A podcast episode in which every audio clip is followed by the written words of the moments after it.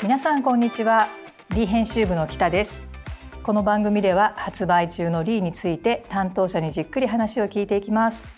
ということであの今回は担当者というかあのまあ特別編として3月号の中で「エミさんと見直す今ちょうどいい暮らし」という保存版24ページじっくり特集しております。今日はエミさんにご出演いただけるということで早速エミさんお呼びしたいと思います。エミさんよろしくお願いします。はいよろしくお願いします。アワーホームエミです。こんにちは。はい、こんにちは。ちょっとご無沙汰というか、あのね、昨年はすごくあの40周年イベントなので、うん、あの、お世話になって、本当に、はい、ありがとうございます。濃、ね、密な一年でしたけれども。そうですね。うん、で、そうちょうど40周年のイベントが終わった後に今回の企画をあの声かけいただいて、はい、結構大きな特集だったのでドキドキしながらですが、無事終わってほっとしています。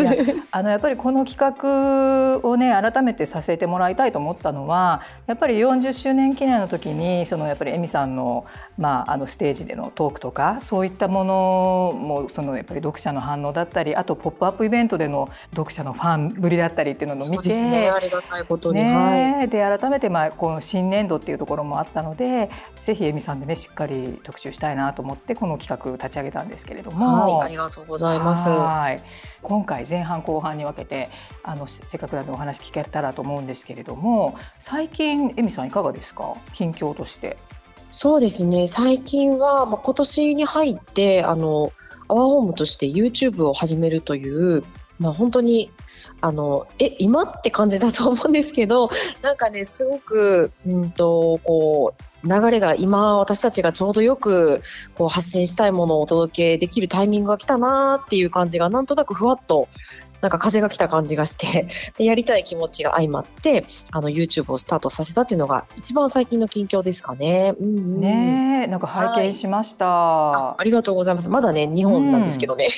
うん、なんかあの、うんうん、スタッフとのねあの調味料トークとか面白いなと思って、思わずこうメモって、私もちょっと注文してみようみたいな。あ,、りがとうございます。そう。なんか私たちが今まで情報発信を十何年ずっとまあ個人で一人でやっている頃からそして組織になってもずっと続けてきたんですけど、なんか今になってこうちょうど動画で皆さんに見てもらえる場所も人もあの時間もできてきたなっていう感じでやってみようってなったところです。であの Voicy の方でもそれについて触れられてたんですけど編集とかも今とりあえずその Emi さんがこうリーダーシップを取って編集も自らするっていうことでそうですね。何がね、うんうん、あの必要かみたいなところが分かるみたいなことをおっしゃっててそうなんですよ。いやいや、なんか、あの、もちろんね、最終的には、まあ、30人スタッフがいますので、みんなにこう、適材適所で任せていくと思うんですけど、あの、最初から全部丸投げでお願いっていうわけじゃなくて、やっぱりある程度、私たちが一回こうやって、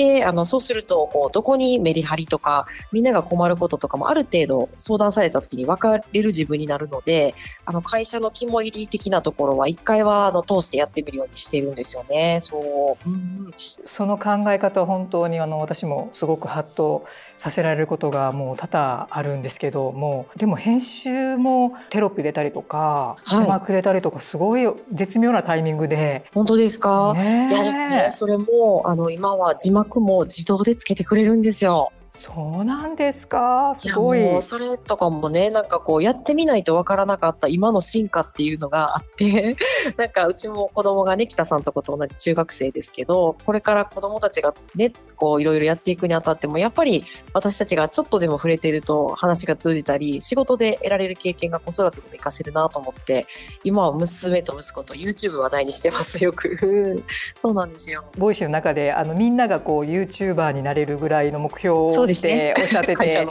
まあでもそれってね今の時代本当に大事なことだっていうか、ね、みんなが発信できるねそういう力があると。いいですよねっていうところでちょっとはい最近の近況をお伺いしたんですけどで、まあ、今回のテーマが、まあ、ええ、あの新年度前少しのアップデートでお家も心も整うエミさんと見直す今ちょうどいい暮らしということでえー、もう素敵な写真で扉を飾っていただいてますがいえいえいえいえ、もうたくさん撮っていただいたので本当にありがとうございます。であのまずねこのちょっと今回ぜひあのエミさんのそのまあちょうどいい今私にとってちょうどいい暮らしみたいなことをどうやって見つけていくかっていうことと、あとまあ前半ではこうちょうどいい毎日のルーティンっていうところもぜひ見たいねっていうところであの作ったんですけれど、まあ、ちょっとなんかすごくざっくりしたあの質問になってしまうんですけど、まあ、エミさんのそのちょうどいいっていうのを見つけるためになんか何を大事にされてるかなっていうところをちょっとねまずお伺いしたいなと思っているんですけれども、はい、そうですね。まず私にとっての今のちょうど良さっていうのがあの以前は、まあ、双子が小さかった頃はその時短家事が結構中心で、まあ、例えばもう物もあの使い捨てでも今とにかく目の前の子供と私がご機嫌でいられるようにっていう感じでウェットティッシュ使ってたりとかしてたんですけど子供たちが中学生になってで夫も私もまあちょっと時間も余裕ができてきたこともあって、まあ、そういうこう物選びからこう時間の使い方もどんどんこうそのうん、ちょうど良さが変化してきてるなと思ってるんですよね。で、その見つけ方というか、まあ、自分がご機嫌でいられるために、その小さな違和感を見逃さないようにしてるっていうのが結構ずっと大事にしてることで、うん、なんか今までやってたから同じようにするじゃなくて、なんかちょっとこれって本当にいいんかなとか、なんか心がざわってするなとか、なんかそういう時に、あの、すごい大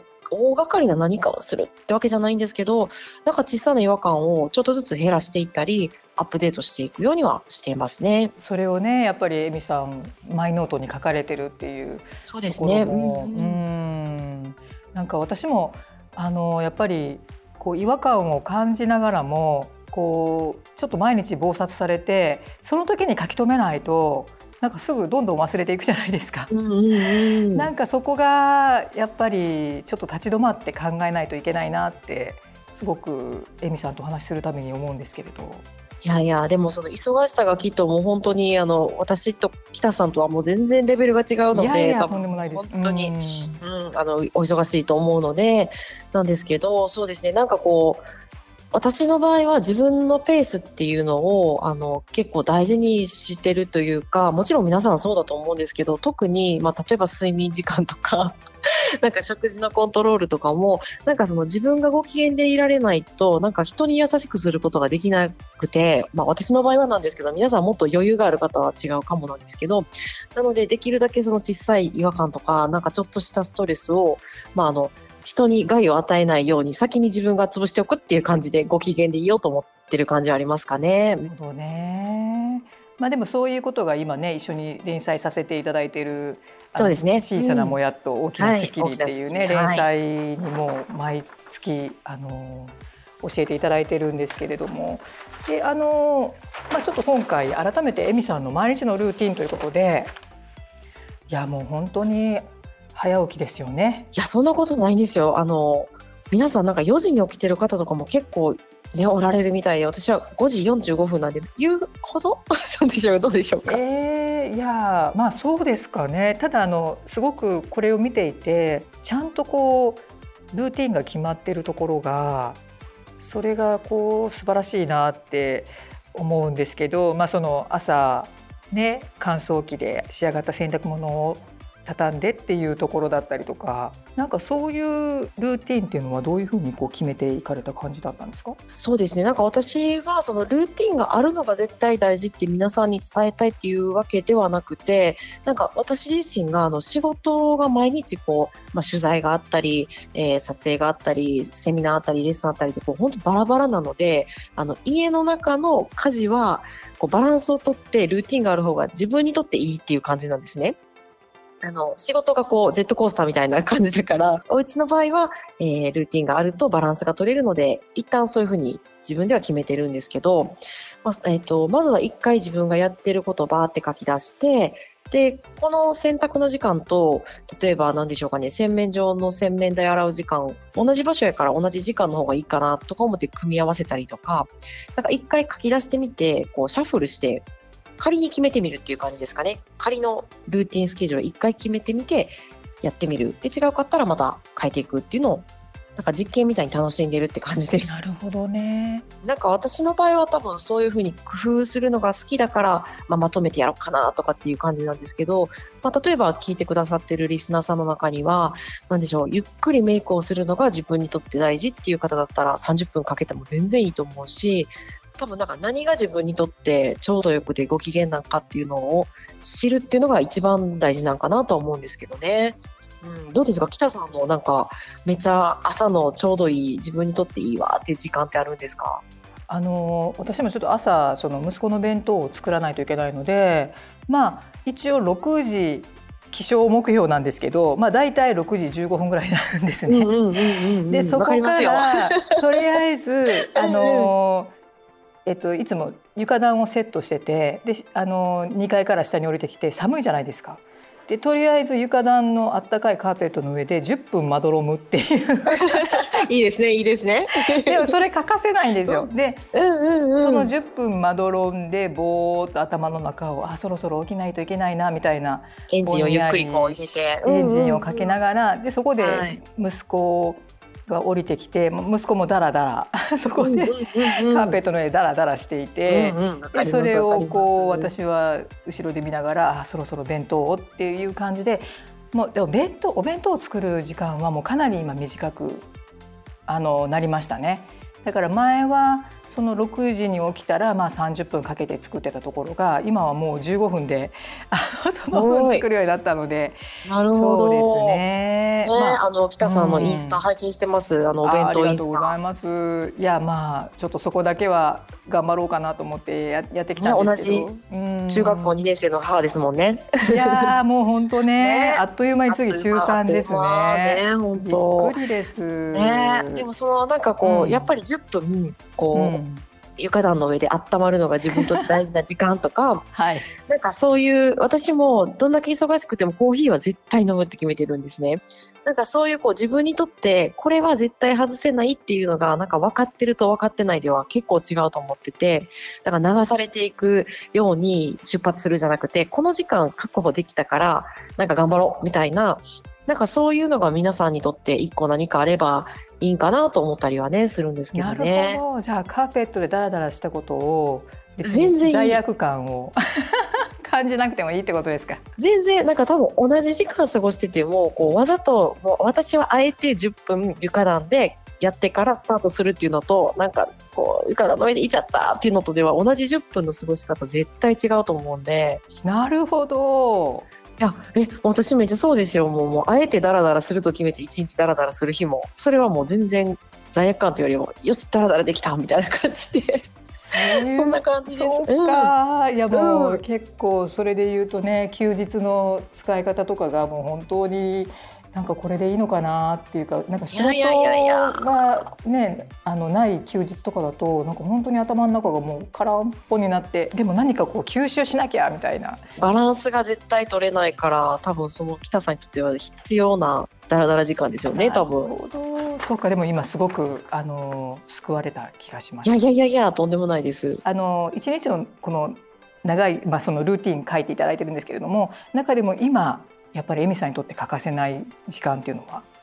そうですね。今はね、あの、ボイシーの収録が、あの、ラジオなんですけれども、クラス働くちょうどいいラジオって言って、平日毎朝6時に放送してるんですね。で、その、ボイシーの収録が自分の中ですごくやりたいことなので、あの、やりたいことファーストで時間を組むようにしてて、あの、こうボイシーの収録をしてから、他の雑務をするみたいな感じで、あの、一般的に多分雑務が全部終わってから、さあやるぞっていう方も結構いらっしゃると思うんですけど、あえて逆で、あの、やりたいことからやって、後で雑務するっていうふうに決めてます。はい。参考になります。ありがとうございます。いいはい、はい。じゃあちょっととりあえず前半を、はい、ここまでにしたいと思います。ありがとうございました。はい